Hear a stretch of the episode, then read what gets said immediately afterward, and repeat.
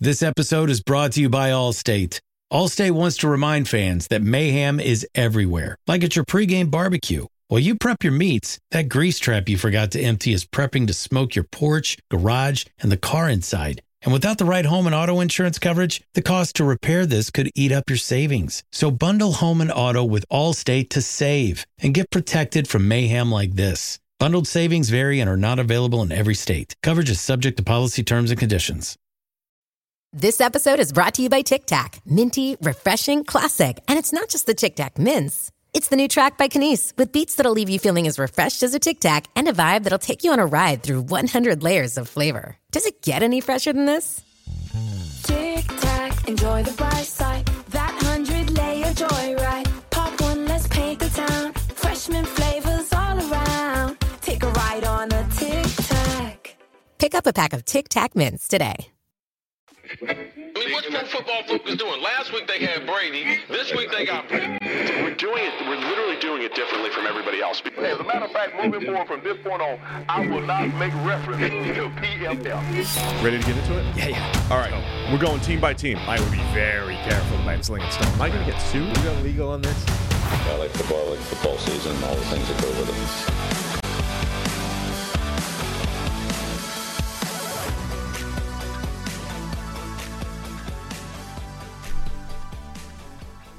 Yeah, sure. There was playoff football, the collapse of the Eagles, potential uh, fallout from that, retirements of a legend, all this kind of thing. But the most important thing is there is rugby N F L crossover news this morning. So I am in my bag. Trevor has to start scouting a whole new sport on a whole new continent in order to get his big board together. That's where we are today on Tuesday, January the sixteenth, twenty twenty-four. How's it going, Trevor? I just have one question. Mm-hmm. What the hell is a kilogram? All right. Yeah. I'm out here trying to look up height and weight. I'm trying to compare where this rugby guy is going to play in the N F L. Mm-hmm. And I don't even know where to begin. The staple of where you begin is tell me how big a guy is. Yeah. Height, weight. All right. We got kilograms. We got kilometer. I don't know what I'm looking at here. How am I supposed to scout this guy? Look, you be know. Be grateful that there is a listing in kilograms, because they could also have given it to you in stone. And then you've got to try and figure out what does a thirteen stone guy actually is, weigh in pounds. What does pounds. that mean? What the hell is this? Like a like a actual stone? Is this like horsepower kind of a thing? The the British, in their infinite wisdom, as you know, overlords of most of the globe at one point in time, determined that, that weight should exist in the form of stone, stones. Uh, and Louis Rees-Zammit, who is a Welsh rugby union winger, who is now determining that he is going to enter the the N F L's international player pathway, uh, the same thing that essentially sent Jordan Mailata to the N F L. Uh, it's basically like they have a combine, they have a, a kind of glorified training camp, and then they can place players on N F L rosters uh, throughout training camp, and then you can have essentially a practice squad exemption for them if you want to keep them around and have basically a bonus player throughout the, the season.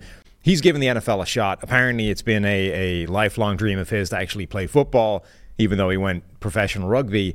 Um, so he's, a, he's an interesting player to, to, to monitor. But he, you can so you can have normal American pounds, right? You can get at one ninety-five-ish, right? You can have kilograms. Apparently, he's eighty-eight kilograms. Or you can know that he is a thirteen stone, twelve pound individual.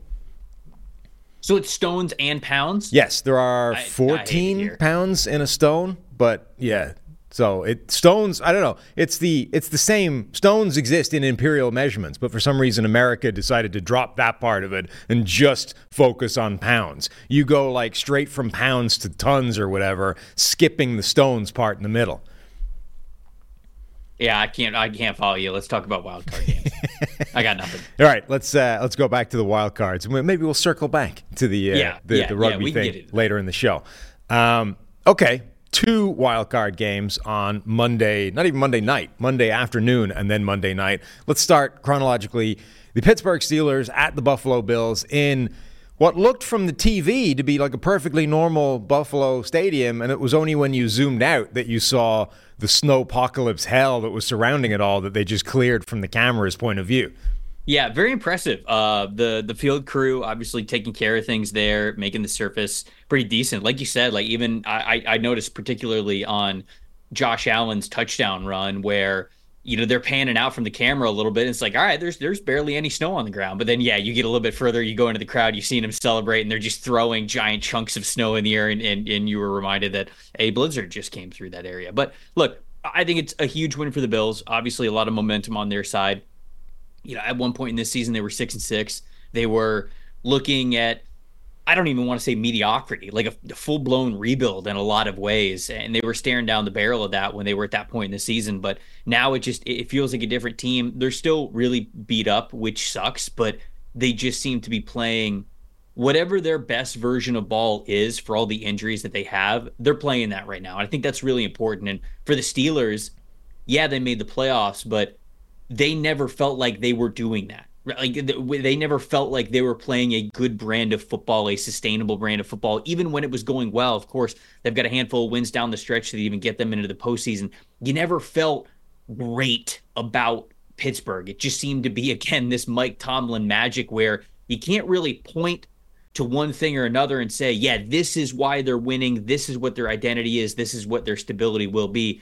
We didn't really have those moments. They just were winning games, but it felt a little bit hollow. And so you got to go on the road in the playoffs. It's tough. I mean, good for Pittsburgh for honestly making that game closer than I thought it was going to be at the very beginning. Right. And then certainly when Buffalo scored a handful of times to start that game in the in the first half, it's like, oh boy, here we go. This thing could get ugly. And the Steelers are just never a team, certainly under Tomlin, that really lets things get ugly very often. And we even saw it yesterday. So a lot of fight in that team, but I just never felt like the Steelers had the ceiling to really go anywhere in the postseason, even though it was uh, impressive alone that they made it. Yeah, I think it was a classic kind of early playoff game where the teams are, are at different levels, even if maybe at one point in the season they weren't. Right now, you know, Buffalo is a much better team. The Steelers made the postseason. They did the classic Tomlin thing. They somehow scraped by with the winning record, even though they, they didn't look like they, they should have.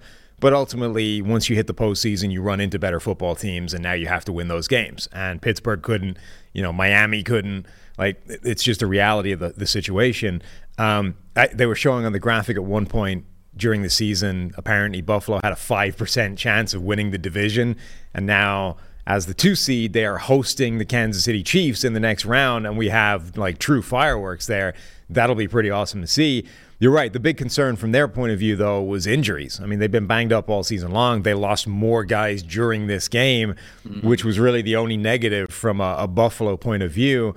Um, and, you know, I guess depending on how you want to look at it, did feel like this was going to be a conclusive beatdown and they were going to sort of run off into the distance. And it never quite happened. And, you know, the, the final score, it's not exactly close, but this was at least in jeopardy longer than it looked like it should have been from the way the game started and from the control that Buffalo took of the game. Once they had that kick blocked, you know, things sort of swung back in Pittsburgh's direction for a while, and the Bills never quite stomped the life out of the game.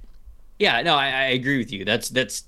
I thought you put it a, a great way when you started your conversation about this. These were just two teams at very different points. Buffalo is going in the right direction. The Steelers were not. Buffalo had their identity, albeit through injuries. The Steelers did not. And, and it just, again, you know, credit to them for, for, for playing well. I mean, Mason Rudolph played a lot better than I thought he was going to. Um, I thought that it had the chance to be catastrophic over the last month or so, but uh, he really reeled it in. And, and I thought that they played fine. You know, there were a handful of moments yesterday where Pittsburgh needed a big throw, and he had a couple of them. And I think that was a big reason why they were able to keep this game closer on the scoreboard than maybe, like you said, you were watching this game.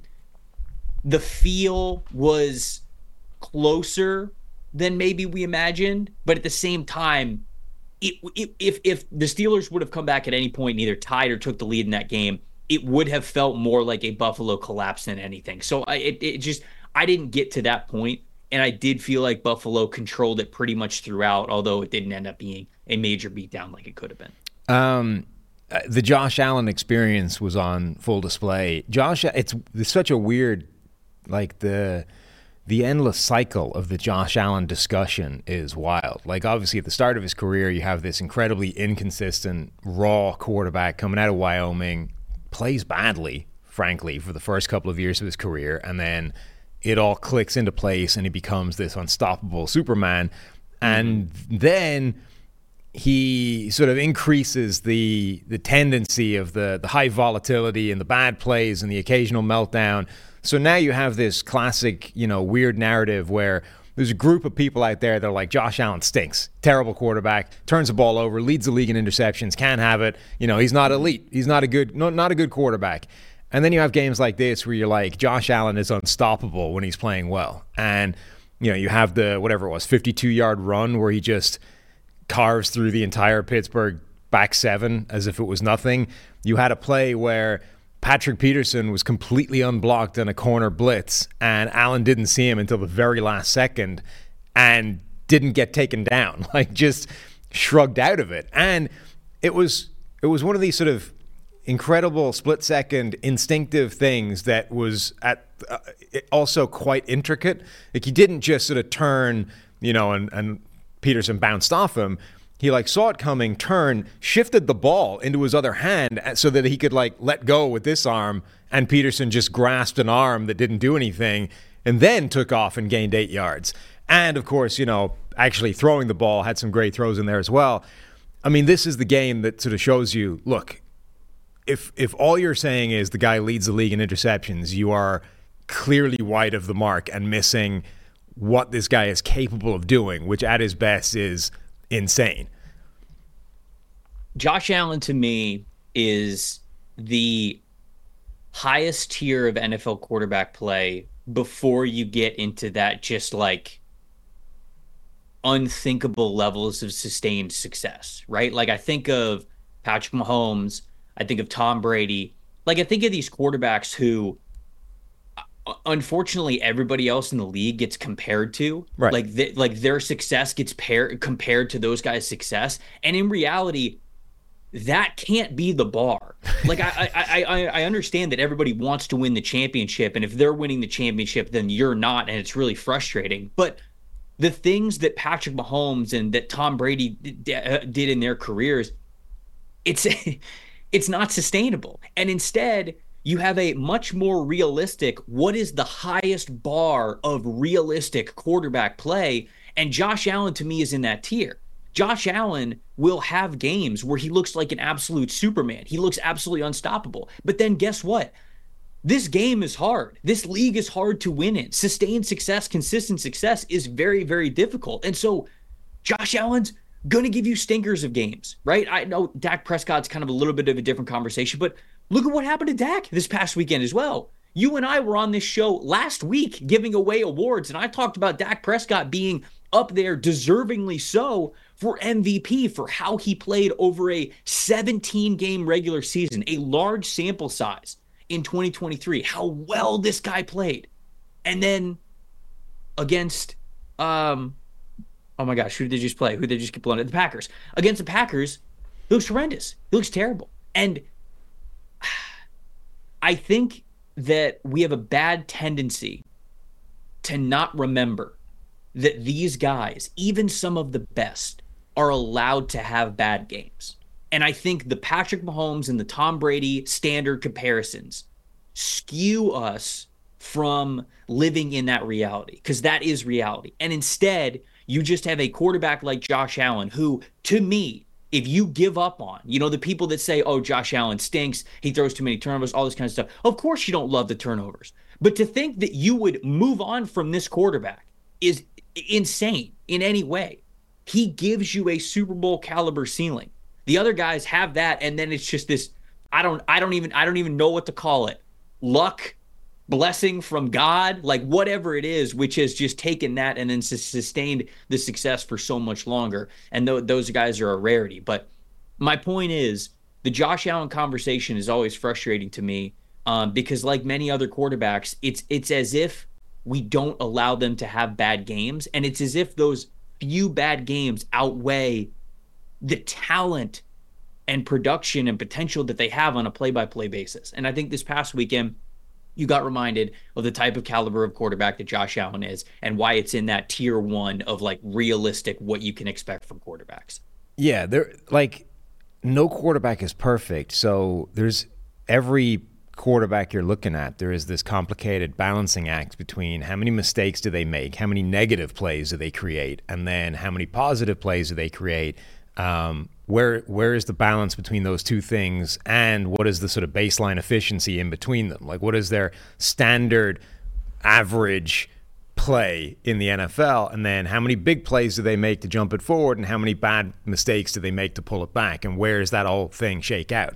Allen is on that spectrum that we talk about where he makes more mistakes than some other quarterbacks, right? He is generally more prone to the big mistake than some other guys. Now, not all of them, like just some of them. He's on that kind of end, but he also makes more big plays than pretty much any quarterback out there. So when you are looking at what he brings to the table, if all you're focusing on is the negative, you're you're just not, it's not a balanced conversation. It's, okay, if he's going to make more of these, that's that's fine, but there is a number where we can offset that, and then some, right? And it's that balance that's important. It's not just add up all these negatives and then say, no, there's no way that can work, because there is. He could be the most turnover-worthy prone quarterback in the entire N F L. If he's making enough big plays, it still tilts in his favor, you know what I mean? Mm-hmm. So that's the conversation with Josh Allen. It's not he makes too many mistakes, end of conversation. It's he makes too many mistakes, so he has to have the big plays in order to break, to offset those. And if he ever has a game where he doesn't make mistakes, now we're talking about a guy that's basically unstoppable, because mm. he does make a ton of big plays to offset the mistakes. And, you know, so you get, you're right, you get two types of games that deviate at either end of the extremes. You get the games where he doesn't make any mistakes and it's almost impossible to stop. And then you get the other games like the Jets game at the start of the season, right, where he makes too many mistakes and almost no big plays, and now you can't win with that, because like those are both within the range of outcomes of a guy that makes a lot of big plays and a lot of big mistakes. But this was the game where, you know, if he strings together four of those, the Bills win the Super Bowl. I mean, that's basically what we're talking about. There's almost nobody in the N F L that can go toe-to-toe with that. Right. Now, one of the guys that can is is coming to town next week, so it's not oh, as simple as that. Oh, I'm so excited that. for that. Mahomes finally on the road in a playoff game, man. That's that is that is all I really wanted this playoffs. That's all. I mean, you know, minus the Bucs running the table and winning the Super Bowl with Baker yeah. Mayfield. Uh, but that is really what I wanted. We we have talked so much about Mahomes since he has gotten in the league and come to prominence, been an M V P and a Super Bowl champion and all that kinds of stuff. He's never played a road playoff game. Do Let's you think- see it. Let's see it. And again, ball. Buffalo's beat up, especially on the defensive side of the ball, which, which sucks. But I'm not going to let that curb my enthusiasm to watch this game and sure. watch Patrick Mahomes play a playoff game somewhere else. Yeah, I mean, just Mahomes versus Josh Allen, Bills, Chiefs, like the game itself is good. I don't really care where it is. I mean, for the for the point, for just simply for the fact of, you know, maybe making a different outcome, that is the Bills winning this time instead of the Chiefs, just for a neutral's point of view, it's more interesting that way. I'm glad it's in Buffalo. But in terms of, like, I don't see any reason it being on the road actually changes anything really for Mahomes, other than it's slightly more difficult that way as it is for anybody. But, like, Mahomes' win rate on the road in the N F L is still, you know, all-time historic insane.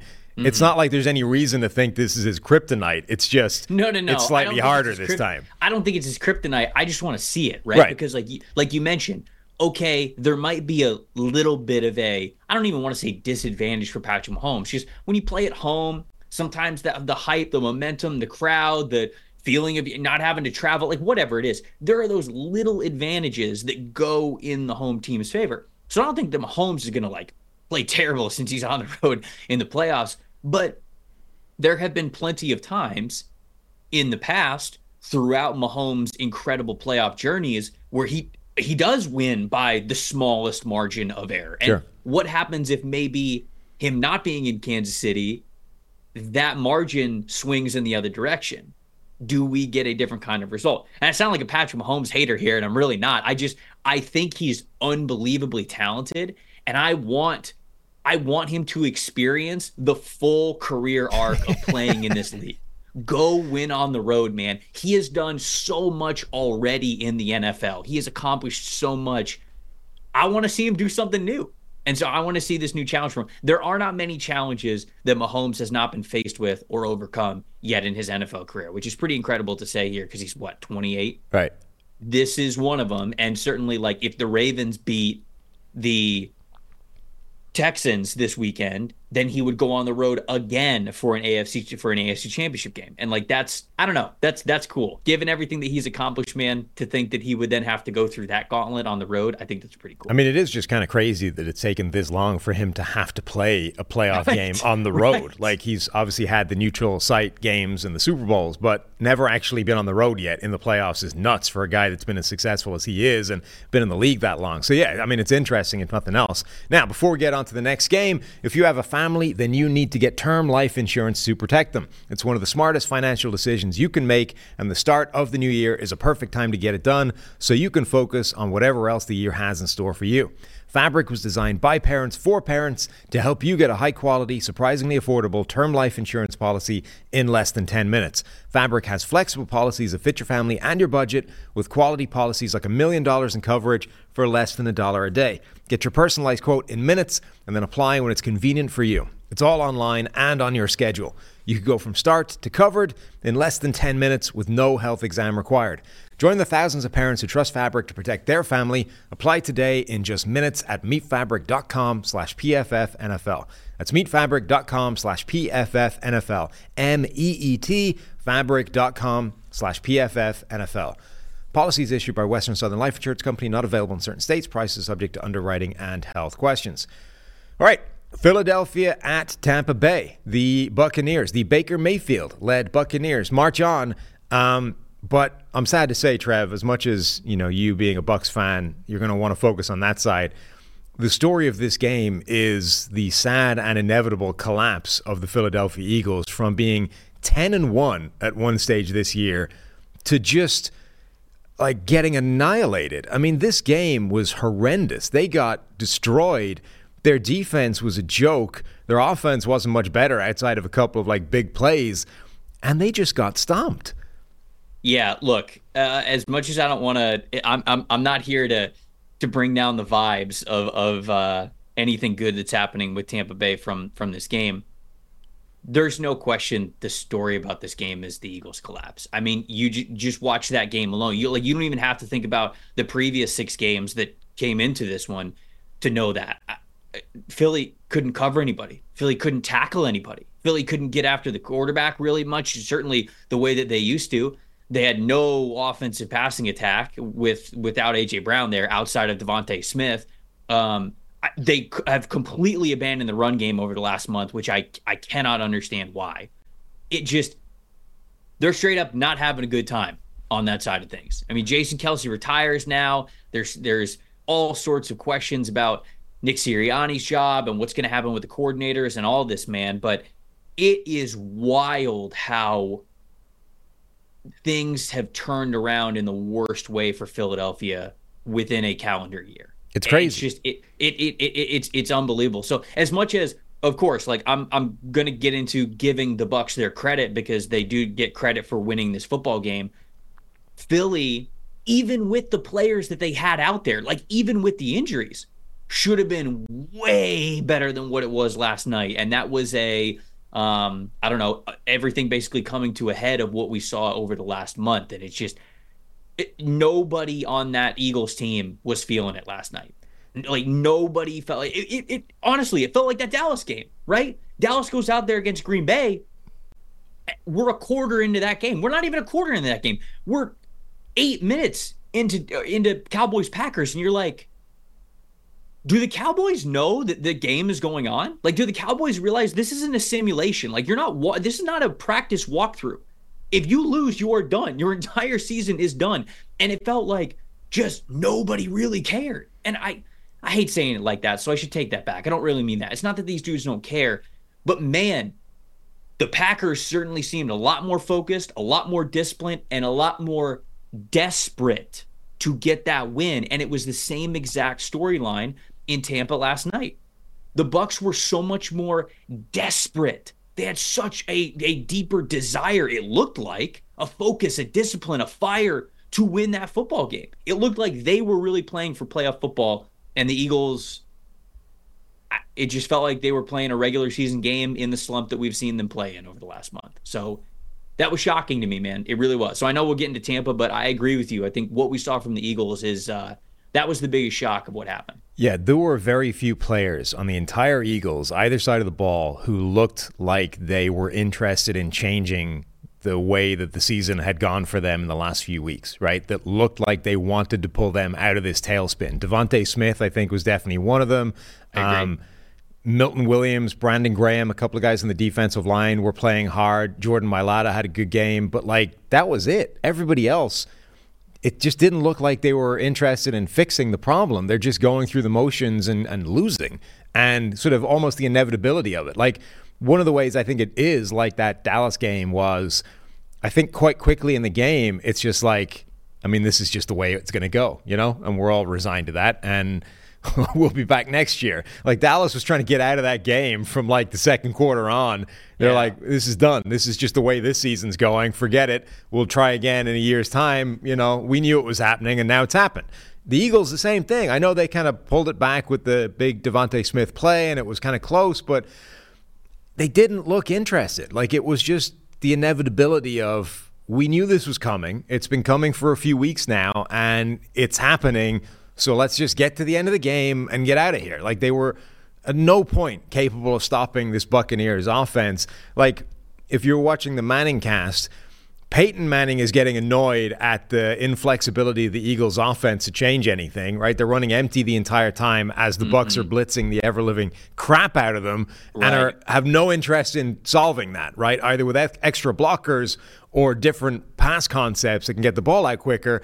And Manning was calling it stubborn and was visibly irritated by the fact that they are, like, just being dumb, essentially. Dumb, stubborn, and not changing anything.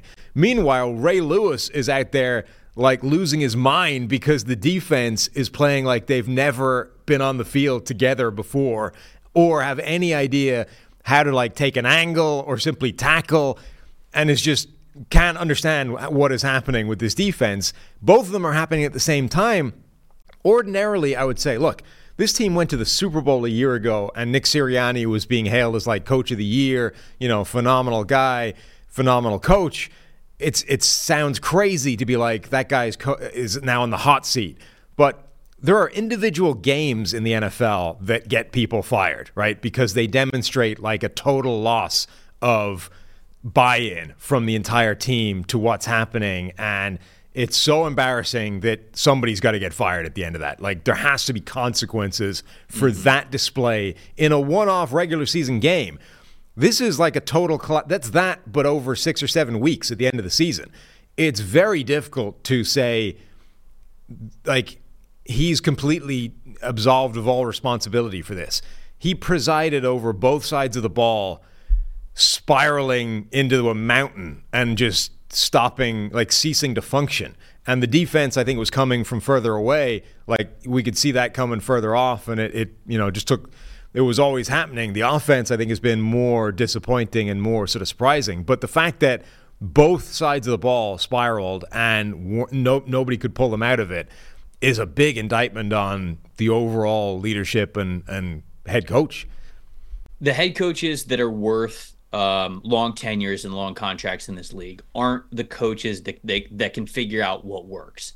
I think every single coaching cycle, the reason why there are anywhere from six to eight coaching openings in the N F L is because every single year we see that there are coaches who can figure out what works. There are new coaches that come around all the time, whether it's on offense or defense. They can figure out what works. They're called these new age coaches. They're on the cutting edge. You know, a lot of them are getting younger nowadays, so it's these younger head coaches that are figuring out the thing that works. That's not what is worth a long-term contract as a head coach in the N F L. The head coaches that are worth long-term contracts are the ones that figure out when it doesn't work. What happens when what you came up with gets punched in the mouth? Can you get back up? Can you start swinging again? Can you adjust? Those are the coaches that are the ones that stick around. It's because they understand that this game is cyclical. This game goes through cycles. It is truly the chess match of moves here and there. And the ones that stick around are the ones that, hey, something works, and now it doesn't. And now we're going to figure out a new thing that works, and now that doesn't work. And now we're going to have to figure out another thing that works. And they understand the game so well those are the ones that are able to stick around. I'm not saying that Sirianni is one hundred percent not that guy, but for Sirianni last year, it very much worked. What the Eagles did with the two wide receivers, how well they ran the ball, how they went through their defensive setups, and of course, like Jonathan Gannon and Shane Steichen, very clearly two fantastic assistant coordinators who are now re- doing very, very well with what's been handed to them as head coaches. So I don't want to take away from that at all. So it's hard for me to say, okay, you you lost both of those guys a year ago. Let's fire Sirianni after one year of trying to pick the replacements and it didn't work. That's kind of harsh. But certainly, it is how you have to look at things, because it worked. What Sirianni came up with last year, regardless of how much percentage of it was him versus Steichen versus Gannon, whatever, it worked. And they figured out something that could work in today's N F L. Now it doesn't. For whatever reason, whatever they were trying to do no longer worked. And even when they were going through their winning streak, right? Even when the Eagles were ten and one or whatever it was, it didn't feel the same. Like, yeah. it just, it did not feel the same. And so for Sirianni, I don't know if he gets fired. I think you bring up a good point. There are certain games that get head coaches fired. We saw it with Josh McDaniels earlier this year. We saw it with Brandon Staley earlier this year. Shoot, could very well be Mike McCarthy from what we saw this weekend. Maybe this is the game for Nick Sirianni, especially given what has happened over the last month. I don't know if I'd be that quick to pull that trigger unless you really just know behind the scenes he's losing control of this team. Right. But I, I'd probably, unless that, if, if if that's not the case, I'd probably give him one more year with it, given all that context and all that circumstance. But there's no doubt about it. Like I said, head coaches that last in this league aren't the ones that can figure things out initially. It's the ones that, okay, what do you do now that they've figured you out? How do you adjust from that? How can you come up from being... Um, You know, again, punched in the mouth is kind of uh, the analogy that I always go back to. What do you do after that? And the fact that it's even a conversation, I think, shows how bad things got for the Eagles. Like, ordinarily, I would say the guy just took a team to the Super Bowl. They were ten and one this season. Like, it would be nuts to fire him after after that. Like, forget what happened from that point. Like, it would be crazy. But the the death spiral for this team was so insane that it demonstrates, I think, a lack of ability to stop that happening. Like, one of the things we always talk about with Mike Tomlin, like, how does he keep having these winning years when it doesn't look like they belong to have a winning record? And maybe they, maybe there's a ceiling to how, how far he can take them right now without help or w- whatever. But that probably doesn't happen under Mike Tomlin. Maybe they lose a game or two and it looks ugly and it's starting to get away from them, like it was for the Steelers. Remember when, you know, there was the George Pickens not blocking thing, and like, they had a kind of crisis, an existential crisis themselves this season, and they lost two games that they shouldn't have lost against not good teams, and then they won a couple and got into the playoffs and got a winning record and all those things. Like, he pulled them out of that t- tailspin and got them back on the the play, the road that they were supposed to be on, albeit, you know, a team that isn't capable of beating the best teams in the N F L. But the Eagles weren't able to do that. They... They couldn't find the solution. They gave the defense over to Matt Patricia, and that made everything worse. Um, they didn't find any solution to offense. Like, Todd Bowles, Todd Bowles is a good coach, but you know what he's going to do? He's going to blitz you a lot. And they blitzed seventy percent of the time in this game. Like, seventy percent of the time. And the Eagles had no checks, no solutions, no answers to it. It was just, oh, no, there's more pressure than we anticipated. There's blitzers. There's free runners. What are we going to do? Like, that... That's not good coaching. That's not good preparation. I agree, one hundred percent. All right, it's, there were there were bu- there were a bunch of times last night where the Bucs were loaded on the line of scrimmage, and normally, even for a team that does blitz a lot, with a with a coach that likes to blitz a lot in Bowles, it was a situation where I went, okay, this is a, this is this this is a sim pressure. Like, they're not bringing all these dudes, and then they did. Like, m- multiple times throughout the game that happened. I was like, geez, okay. And every single time it felt like they got after Hurts. Yeah. And sure, you're overwhelming the offensive line. Like, that's the point. You're blitzing more guys than they have blockers. But when that has happened previously, this season specifically, quarterbacks got to check. Like, they're throwing it to somebody. Somebody's wide open. It's an easy eight-yard gain, whatever. Philly had none of that last night. And to your point, it looked like they weren't even ready for it. They didn't even prepare for it. Right. Um, so let's go to the other side and let's give Tampa Bay some credit for this, because, you know, this is a team that wasn't expected to be in the postseason. This was supposed to be the New Orleans Saints division. Um, they didn't get it done. Tampa Bay under Baker Mayfield played well enough. They get to the postseason, and then you're like, look, this is this is a live game. They could win this because the Eagles have been so bad heading into the playoffs, and they did. They they were the better team throughout, and they ended up pulling away, you know, late in the game and made it not even a contest. But they showed up ready to play. They had some, you know, good adjustments. They could have been further ahead. There was some drop plays, right. you know, early in the game where Baker Mayfield made some nice throws and his receivers were letting him down.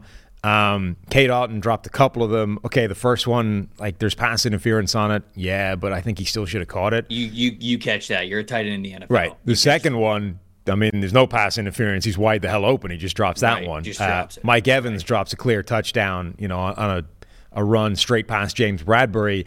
There were big plays there that they left on the table, uh, so it could have been like even further out of sight early, but they looked they looked pretty good. Let me tell you, I knew when this game was over, when I believe it was the very first rush of the game, they hand the ball off to Rachaad White on first and ten. He gains nine yards. I was like, all right, it's over. We're good. We're like they're they are on to Detroit, because Tampa for most of this season has been horrible at running the ball. And the fact that they gained nine yards on first, like, you are enabling a pretty conservative game plan that a lot of Bucs fans have complained about all year long, with opening things up and running the ball on first and ten a lot, or second and ten a lot if you pass on first. And so it's like it, there have been plenty of opportunities to go after the play calling because of how conservative it has been, but especially because when they have run the ball for most of this season, it has been very ineffective. Now, second half of the year has been better than the first half of the year, but again, when you're gaining eight, nine yards on first and ten on the ground, I was like, okay, this is not going to go well for the Philadelphia Eagles. One of Baker Mayfield's best games that he's ever played, I think. You, you go into some of those drops that would have been touchdowns. I mean, the Mike Evans one, that's an easy touchdown. Later in the drive, the Cade, the Cade Otton, that would have been another touchdown. So you could throw that on a stat sheet if you want to with the uh, adjusted st- statistics. But he just played so confidently. I mean, you look at some of these throws, and he is cannoning some of these throws with as much heat as he's got. Pinpoint accuracy. Now, not every single throw, of course, but Mayfield was playing so confidently, and that's why I think it was one of, if not the best game that Baker has ever played, is because you not only had the statistical output, you not only had a lot of the efficiency as well, but you had that confidence. You had that confidence that he was, without question, instilling in the rest of the team. So I thought Rachaad White played well as a running back. I thought Baker Mayfield played well, obviously.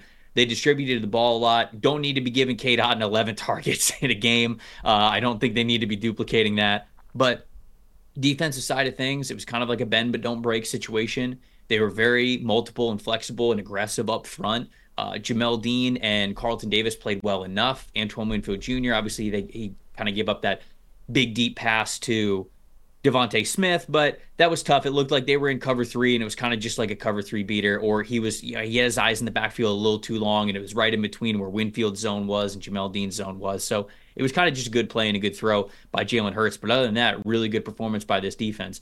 Now, all that to say, let's give the Bucs last three weeks context here, because that's what we do here at P F F. Not trying to bring down the vibes, but three weeks ago, in a in a game where they were hosting the New Orleans Saints, you win, you win the division. They got whooped. Saints beat them, and everything was on the line. They showed up flat. It was a bad performance. The next week against the Carolina Panthers, the worst team in the N F L. They, again, division on the line, win and you are in. They barely squeaked out that win. And if Antoine Winfield Junior doesn't make that Superman play uh, at the goal line with D J Chark, maybe they do not win that game. Maybe Carolina actually wins it. So not a strong performance in Week eighteen, even to get them in the playoffs. And then, of course, they are playing what felt like the worst team in the N F L in what Philadelphia put out there the night before. If it wasn't Carolina the week before, they basically played the thirty-first worst team in the N F L in the playoffs in round one with what the Eagles are throwing out there. So my hat is off to what Tampa Bay and Todd Bowles have been able to do this season, not only to get into the postseason, because there were certainly games that they won where I didn't think that they were going to win earlier in the year. I think the Green Bay one is a prime example. You go into Green Bay, we saw what this Green Bay team team, team is now. They put a whooping on Green Bay in Green Bay not too long ago. So you don't want to take everything away from them, but this game in Detroit will be much, much, much more difficult than anything that they have faced really since that Green Bay game. And the team that they have been in those couple of weeks since going up to Wisconsin has not been that same team. And if they're going to stand any chance at all against the Lions, it's going to need to be that Packers performance that they had uh, in December.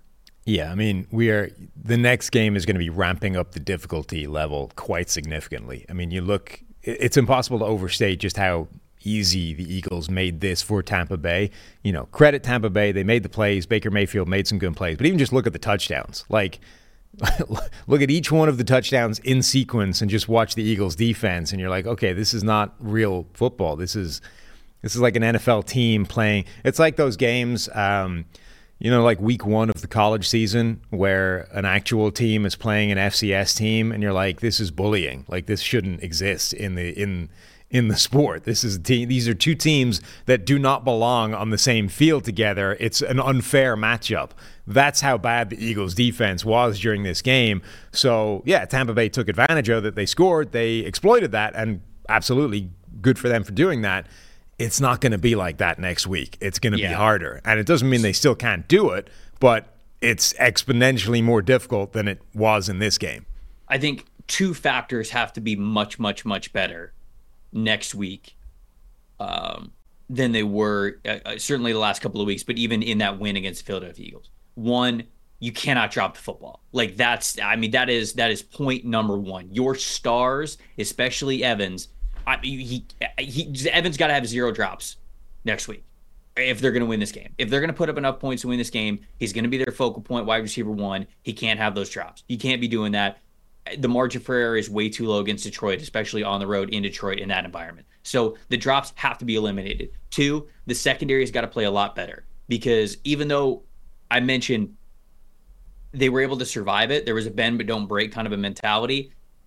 You looked at that play where Carlton Davis was guarding DeVonta Smith in the end zone and the ball ends up going like through DeVonta Smith's hands, but Carlton kind of misplayed it and the ball ended up getting through to where DeVonta was and he almost had a chance to catch that touchdown. It's plays like that that have to be better. That have to be more lockdown. You got to be able to have a P B U or a forced incompletion or something at that point.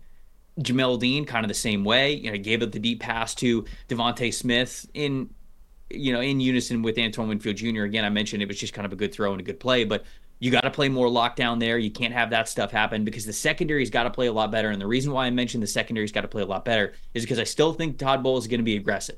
They still, in order for the Bucs defense to play the way that it, that it needs to optimally optimally play at, they have to be aggressive. It's the D N A of this team. They're going to bring pressure. They're going to bring blitzes. Ben Johnson's not going to ignore that fact like Brian Johnson did with the Philadelphia Eagles. Ben Johnson's going to be absolutely ready for it. Jared Goff is going to be ready for it. And when the Bucs dial up the blitz, you better believe there's going to be some checks. There's going to be some guys open. He's going to know where his eyes need to go, and the ball's going to get out of his hands quick. So that's why everything else has to be on its P's and Q's because the Bucs can't they can't be less aggressive. If they if they, if the Bucs be less aggressive, they're going to lose the game before they even line up. They have to stay true to what their identity is and how they built that defense. And if they're going to do that, the secondary's got to basically play the best game that they played all year. And so that's kind of what we're looking at here. So the last thing we need to cover in this game is how uh, Nick Sirianni, the Eagles, the Bucs, they all, all of them conspired to ruin Eli's PrizePicks lineup with mm. the very last thing that had to come through. He hit four out of five. He's ticking them off as the weekend's games are going. He's like, eh, Jared Goff got it. Puka got it. Travis Kelce got it. C J Stroud got it. And they're like, Jake Elliott's still to come. Two field goals. Had his first field goal. Eli's feeling good. Early in the game, it's rocking. Gets his second field goal. Only it's defensive offside. So what do we do? We take the points off the board and we go for it instead. And Eli's PrizePicks lineup goes up in smoke. Um, ruined by an a- amazing confluence of events. Now, I believe he stipulated this weekend that this was a flex play lineup and therefore he still wins. But he was robbed of his perfect uh, ten X lineup in the PrizePicks by that absurd confluence of events. That has to be one of the worst beats I've seen a a PrizePicks light up take uh, in quite some time. Um, PrizePicks is, of course, the largest daily fantasy sports platform in North America, the easiest and most exciting way to play D F S. It's just you or Eli against the numbers. Pick more, pick less. It's that easy. Instead of battling thousands of other players, including pros and sharks, you pick more than or less than on two to six player stat projections and watch the winnings roll in, or watch the Eagles screw you. Uh, want to play alongside some of PrizePicks' favorite players like rapper Meek Mill and comedian Andrew Schultz? You can now find community plays under the promos tab of the app to view entries from some of the biggest names in the PrizePicks community each week. PrizePicks even offers a reboot policy so that your entries stay in play even if one of your players gets injured. For football and basketball games, if you have a player that exits the game in the first half and does not return the second, that player is rebooted. PrizePicks is the only daily fantasy sports platform with an injury insurance policy. Go to prizepicks.com forward slash PFFNFL and use code PFFNFL for a first deposit match up to one hundred dollars. That's prizepicks.com forward slash PFFNFL and use code PFFNFL for a first deposit match up to one hundred dollars. Remember, PrizePicks. Pick more, pick less. It's that easy. Brutal beat for Eli. Brutal, tough, brutal beat. Tough scene. Tough the, scene for our guy. The other thing, um, the other thing I forgot to mention about that game is it turns out that Vita Vea is the solution to the push play. If, Always has been, brother. If you have a Vita Vea, you can stop the push play.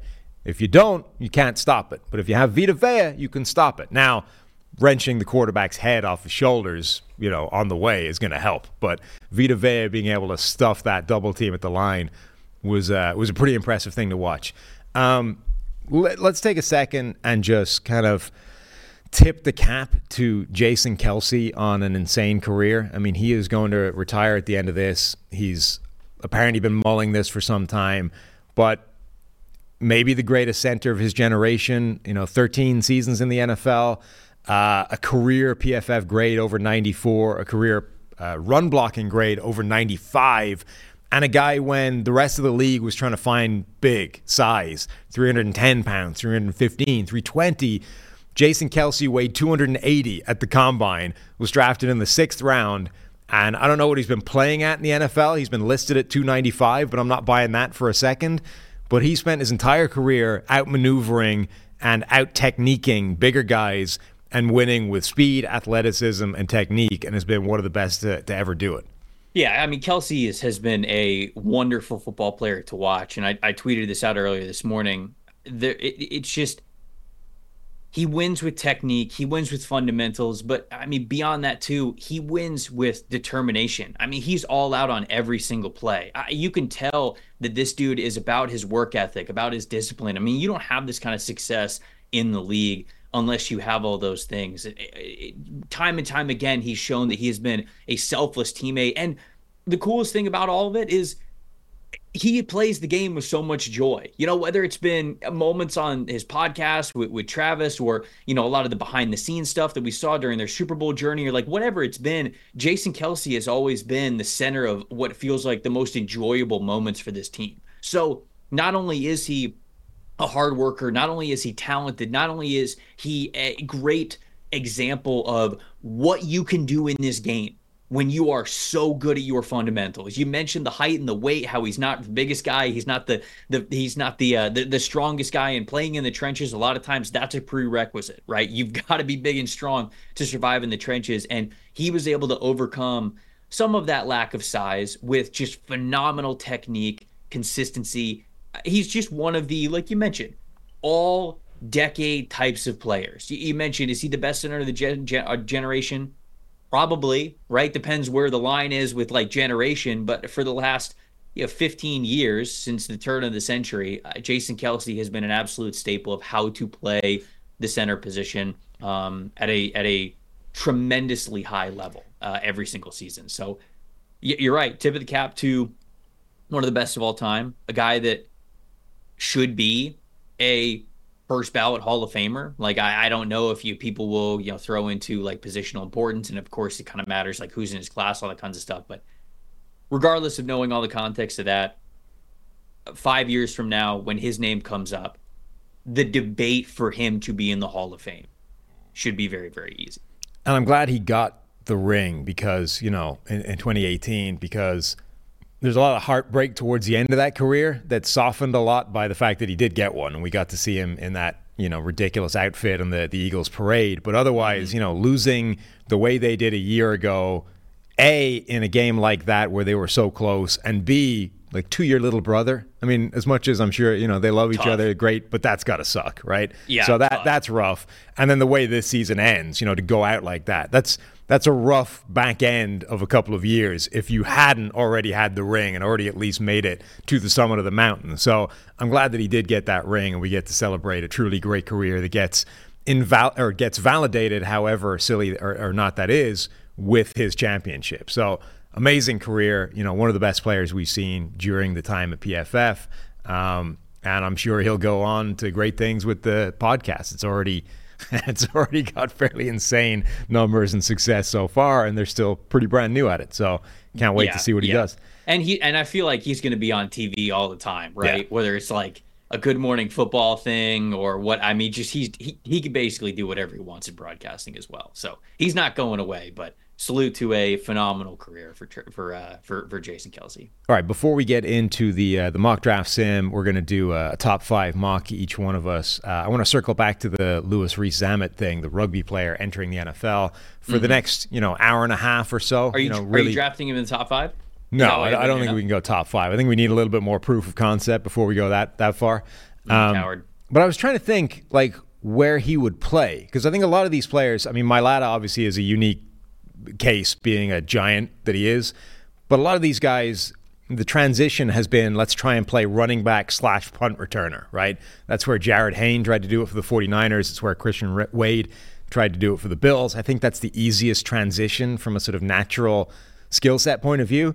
But at six three, you know, two hundred pounds-ish, Rees-Zammit is probably not playing running back, and wide receiver is a pretty complicated position if you've never played it. Now, you know, you can you can do it in pieces, right? You can, let's be a slant and a go guy. Let's be Will Fuller for a while, right? And then we can see what else you can do as you as you develop. But initially, your role is gonna your your route tree is gonna have four routes on it.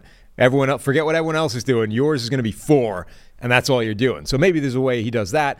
I've also been wondering if, you know, playing in the back three in rugby actually is a good uh, preparation for like some D B skills, particularly safety. Like, does the vision translate in that way? I'd be interested in. But yeah, here's one. He can play linebacker. He's not big enough. No, but here's one for you. What if he played punter and punt returner?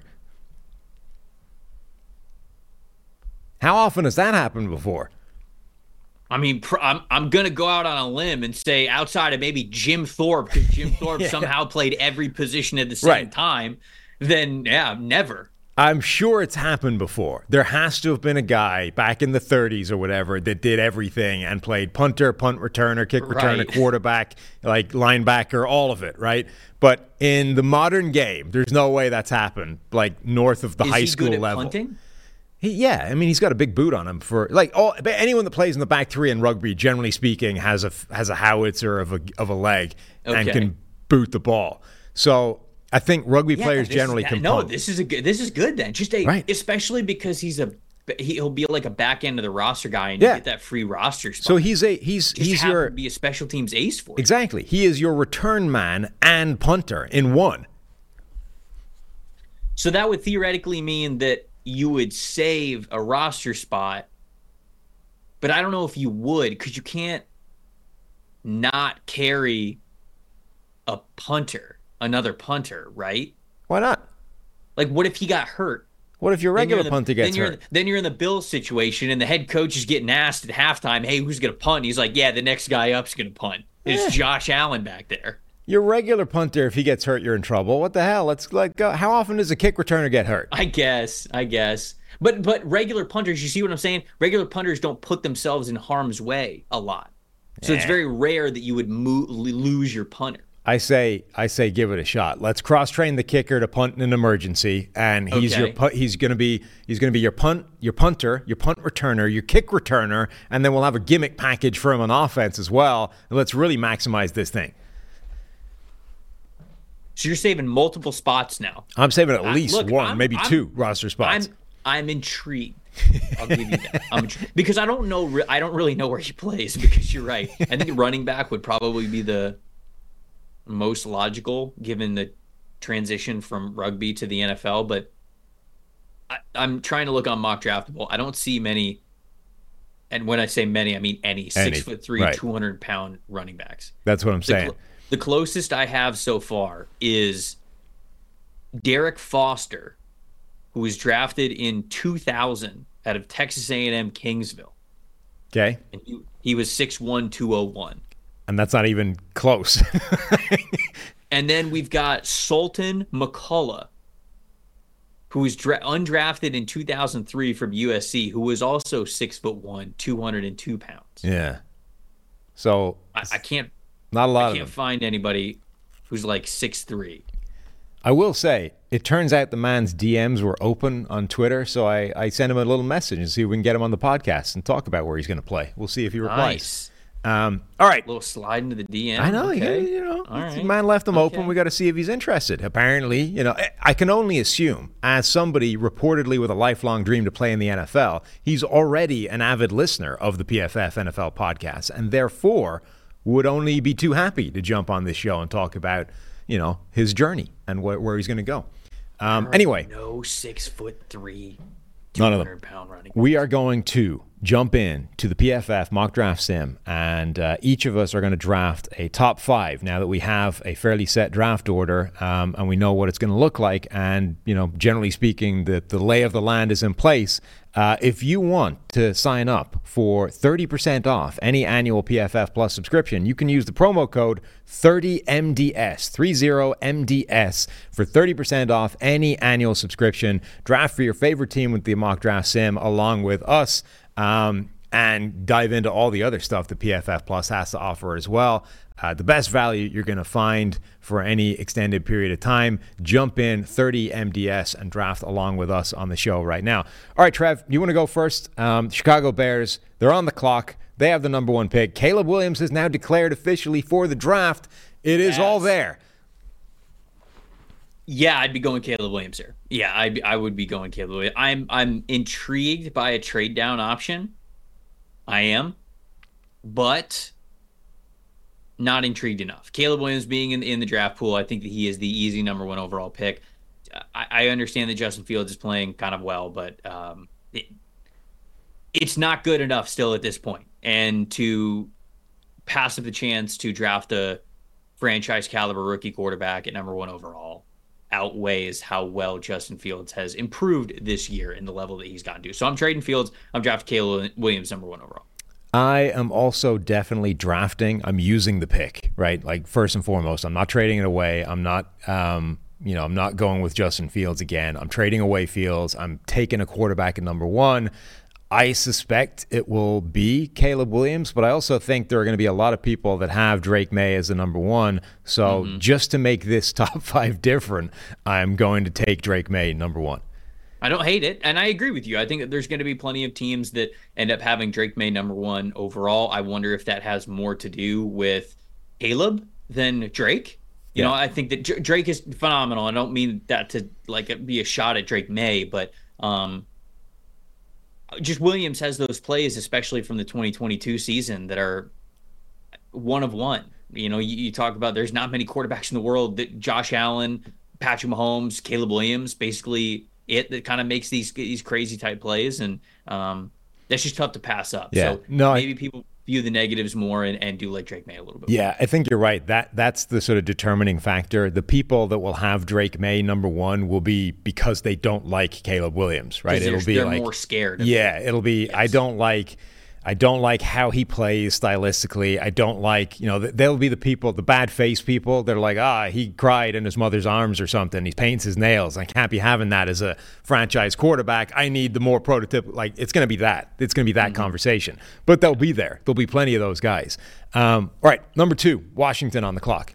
Uh, it's easy. Unfortunately, I think we're just going to flip-flop here. Right. Uh, I took Caleb Williams number one overall. It means I'm taking Drake May um, number two to Washington. I think that Washington's got a really... Um, fun path ahead of them now, right? I mean, you're talking new ownership, new general manager, new head coach, new franchise quarterback. It just makes so much sense to put all of those guys on the same timeline. They're all picking the same guys. They're all invested in that that most important piece. And so I, I don't think you can go anywhere else other than quarterback here. I'm going to go Drake May at two. No, I agree. I don't really see a scenario where those two guys don't go one, two in some order, right? Mm-hmm. It, it might be Drake May one, it might be Caleb Williams two, it might be the other way around, but I can't really see a way it doesn't end up with that being the one, two. And then it's it's three onwards is where the draft starts. Or, you know, one onwards just depending on which order you want. And assuming Caleb Williams is not the cast iron locked in consensus number one, but they're going one, two. So I'm taking Caleb Williams number two to Washington. All right. All right, number three, the New England Patriots on the clock in desperate need of a quarterback, but do they make it one, two, three, or is that way, way, way too rich?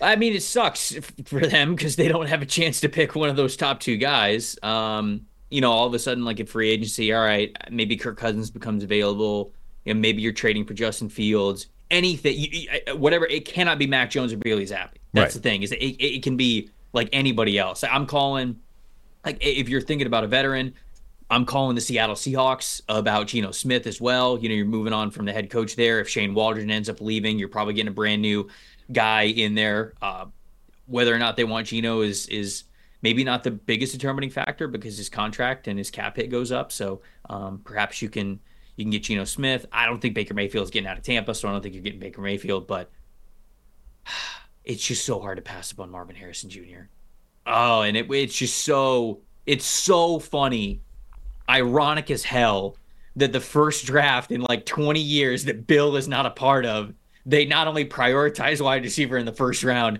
they take one in the top three. I do think Marvin Harrison uh, is is worth that caliber of a pick, though. So I, I am actually going to go Marvin Harrison Junior here for the Patriots at three. Yeah, it, it's...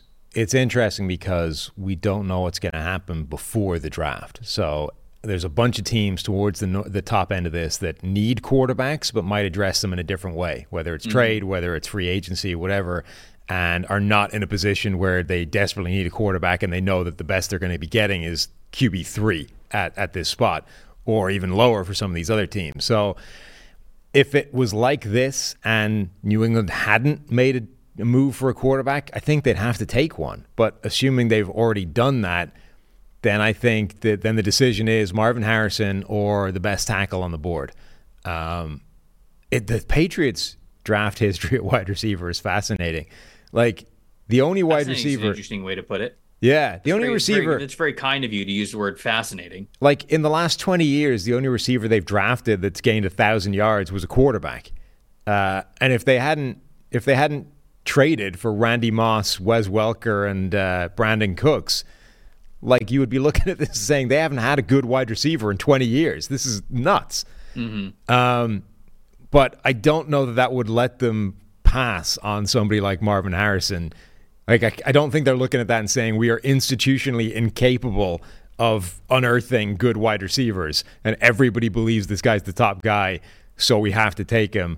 Um, I think I would also go Marvin Harrison. All right, there we go. Easy enough. Number four, the Arizona Cardinals. Yeah, this is where it gets a little tricky, right? Because the Cardinals would love to get Marvin Harrison Junior, but uh, because of that win at the end of the season, kind of played themselves out of that opportunity. Um, at least in theory. At least it opens up the door. They could still get themselves Marvin Harrison Junior, but it, it gets a lot more risky. It's it's not near as much of a guarantee as it was when we were going into week eighteen versus how we ended week eighteen. I think I am going to stick with wide receiver here. Malik Nabers would be wide receiver one on a lot of other draft classes, and just the fact that Marvin Harrison Junior is here, he's not wide receiver one. Um, so I, I'm, I'm kind of torn, though, because D J Humphries is getting up there in age. They can move on from him in his contract. If you draft Joe Alt, then you've got your left tackle, you got your right tackles, because Paris Johnson Junior is there as well. No, I'm gonna go Malik Nabers. No, we're gonna go Malik Nabers. I know I'm I'm I'm throwing Quinn in a binder here. Quinn is going through the mock draft simulator there on the show, so you guys can see it on the screen. But uh, I am gonna go Malik Nabers. I just think getting them that top tier wide receiver one weapon is gonna mean a lot, and him and Kyler I think are gonna be it could be a phenomenal one two combination. So we'll go Nabers at four. Yep, I think that makes a lot of sense. I think wide receiver two definitely has a chance to go off the board at this spot. Um, I don't think they'll take an offensive lineman. You know, the weaknesses, if you like, on that offensive line are interior more than they are a tackle. You know, D J Humphries is is like thirty. I mean, in this world, he's still got plenty of time left if they want to keep him around and keep him as the, the left tackle. Um, so I don't think they'll take Joe Alt or uh, Olufashinu. Um, I think they probably would look wide receiver two, whether that's Nabers, whether that's Adunze. Uh, I think they'd also desperately, like they need defense everywhere, like every level of defense. So mm-hmm. This is definitely a spot where I think the best defensive player on the board, whoever you believe that is, could go simply because this team needs defense at all conceivable levels. Um, so I'm going to go, I'm going to go for who I believe is the best corner in this draft and draft Nate Wiggins. Oh, okay. Nice. Wiggins is good. I like Wiggins a lot. Um, Wiggins gives you that shutdown potential. I don't uh, like how far the... Quinn had to scroll to make that happen. That's never a he's good got... sign. He's not that far. What is he like? What have I got him at, like twelve, eleven? Yeah, something like that. All right. So, no, I think that Wiggins is great. I actually have Cooper DeJean with a higher film grade than him, so I wondered if you were going to throw a big curveball and agree with me and go with Cooper DeJean there. But, no, Wiggins is great. I, I mean, the...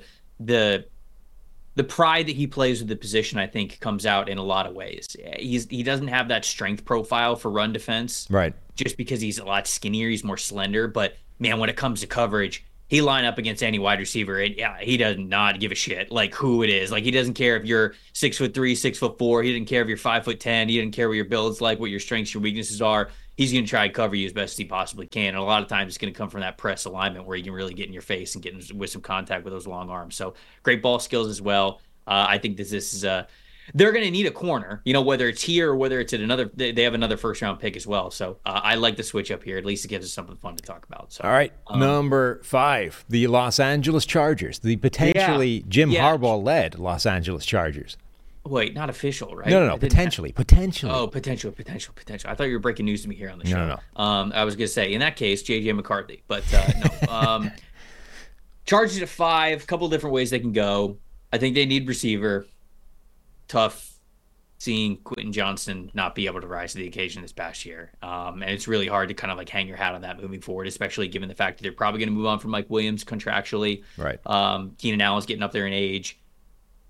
They're probably going to lose Jared, Gerald Everett as well at tight end. Brock Bowers, I think, makes a lot of sense for this team. I think Romo Dunze could still make sense for this team. Um, offensive tackle, I believe, would also make sense. It really would. You know, if you're drafting Joe Alt or Olufashinu, um, getting those two guys on the line of scrimmage opposite Rashawn Slater gives you two really good young bookend tackles. I'll do Bowers, though. I think Bowers probably fills the most needs for them. Gives them a starting caliber tight end, somebody that they could play in line on the line of scrimmage. Also gives them a really great slot option, too. Hopefully Johnson develops more as an outside receiver, and uh, Keenan Allen can basically play anywhere. So I'm going to go Brock Bowers here, and I think that he his production and his presence would be felt immediately for the Chargers. Yeah, I think that makes a lot of sense. I they, they this would be a great spot for them. Certainly the way my mock draft has panned out, I mean, One, two, three, four, any of the top four guys, five of the top six, I think would fit perfectly in this offense and have no problems like transitioning. Um, I I think they need wide receiver more than anything else. So as much as Joe Alt would be a great fit, I think natural spot, and as much as Brock Bowers would be a great fit, I think they need that wide receiver one, a guy that can come in, be the alpha in this offense again, um, even if Keenan Allen is still there and sort of transitioning away from that late in his career. And I really love the skill set. I was a little bit lower on him initially, and the more I watch of him, the more I love. Uh, Romo Dunze, the Washington receiver, I think he might be wide receiver two in this draft. I would grab him here for the Chargers and stick him in there as the player that Quentin Johnson was supposed to be last year and probably right. is never going to become. Yeah, well, okay, I'm not going to co-sign, never going to become. Uh, probably, probably. But uh, I, I will, I will... give Rome his props. I went into this year and the biggest area of concern with him was really his contested catches. Like sure, it's great that you move as well as you do. It's six foot three, two hundred fifteen pounds. We love that about your game, but you're also big. I need you to be better with contested catches. I need you to be stronger at the catch point than what he was in twenty twenty-two. He was that in twenty twenty-three. Absolutely. He he took that to heart. Um, yeah, I, when I say took that to heart, I mean, he listened to the podcast and he heard me personally and he made it his vendetta to prove me wrong. Mm-hmm. Um, no, but whatever it was, whatever the motivation was, whatever he ended up doing, with him having that contested catch profile now filled out, it really rounds out his scouting report in, in a phenomenal way. Just like I said, Malik Nabers could be wide receiver one and basically any other wide receiver class. I feel the same about Romo Dunze. We have three wide receiver one type players in this draft, and uh, I got no problem drafting them basically anywhere in the in the top ten after number three. All right, there we go. That's our top fives locked in. Um, mine was Drake May, number one to the Chicago Bears, Caleb Williams, number two to the Washington Commanders, Marvin Harrison Junior, number three to the New England Patriots, then Nate Wiggins, cornerback out of Clemson, number four to the Arizona Cardinals, and then Rome Odunze, uh, number five uh, to the Los Angeles Chargers. And I had Caleb Williams going number one to Chicago Bears, Drake May going to Washington at number two. Same thing as you, Marvin Harrison, go to the Patriots at three. I had Malik Nabers, the wide receiver from L S U, going to the Cardinals at four. And then Brock Bowers, the tight end from Georgia, at number five. Nice. All right, that'll do it for our show. Um, you're going to be down in the Senior Bowl week, right? You're going to be checking out all the guys at the Senior Bowl. I think Steve is going to be there as well, so I'm sure we'll have some form of correspondence from you guys while you're down there, some updates that we can uh, bring you on and talk about. But uh, that that's that'll be an awesome week. Yeah, no, I thought you were going to say that you're going to be down bad, and I was also going to agree with you. It's like, yeah, at some point I'm probably going to be down bad. Yeah, thank you for reminding me. But uh, no, we're not only going to be at the Senior Bowl, we're going to be at the Shrine Bowl as well. So oh, nice. We'll be able to give you all sorts of updates from that. Uh, myself and uh, and Dave Salfaro from P F F, we're going to be down there getting you all kinds of footage, notes, practice stuff. So I'll be I'll be calling in on the shows on then too, and then hopefully doing some content with Steve at the Senior Bowl as well. Is the Shrine Bowl in Vegas again, or where is that this no, year? No, so it's actually in Dallas this year. It's okay. At the Dallas Cowboys Fris- practice the Star, facility. Frisco. It's at Frisco, yeah. And so I'm I'm super excited about it. I've never been in that facility. Um, I actually saw there was a there was a bowl game that was hosted there. I don't know if it's for the first time this year, or maybe I was just watching it for the first time, but facility looks awesome. Uh, Shrine Bowl does it up very, very well. So I can't wait to see those players. It's going to be a jam-packed week with Shrine Bowl and Senior Bowl. There's going to be so much draft content here on this show, here on, on N F L Stock Exchange as well. So uh, I'm excited, man. That's kicking off, shoot, next week. I think. And then we'll be in Vegas. We'll be in Vegas for the Super Bowl media week and all that stuff as well. So one thing, we haven't had suggestions yet, but you should email in N F L podcast at P F F dot com. Suggestions for things that Steve could do in Vegas. You know, I think generally speaking, a large seven foot human being in Vegas, there's got to be several things that just make comedy sense for that, right? And I don't know what they would be off the top of my head, but I'm sure our listeners have ideas of what Steve could do in the in Vegas.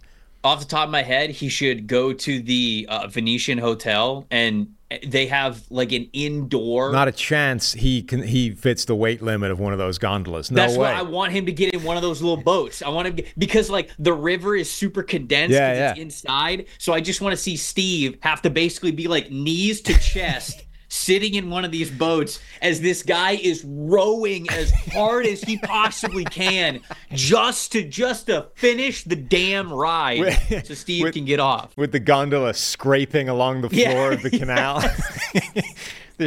He's going to be like at the side on the, the kind of where the balcony, you know, where you're waiting for the guy, and Steve's going to be there at the railing waiting to get on. This dude's going to be like, you know, tapping the sign that says max weight limit two seventy-five. Be like, uh-uh, no, not happening. So that's my suggestion. That's I like my, it. That's my one that, that's that, a good that, one. that he could do. Anyway, if you have any suggestions like that or better ones than Trev, send them in, N F L podcast at P F F dot com. Comedy things we can make Steve do in Vegas. That, that should be some good content. Uh, otherwise, I'll be back tomorrow, um, I believe with Steve, though it's to be confirmed. Uh, thank you all for listening. Thank you, Trevor, so much for showing up to the show, and we'll talk to you soon.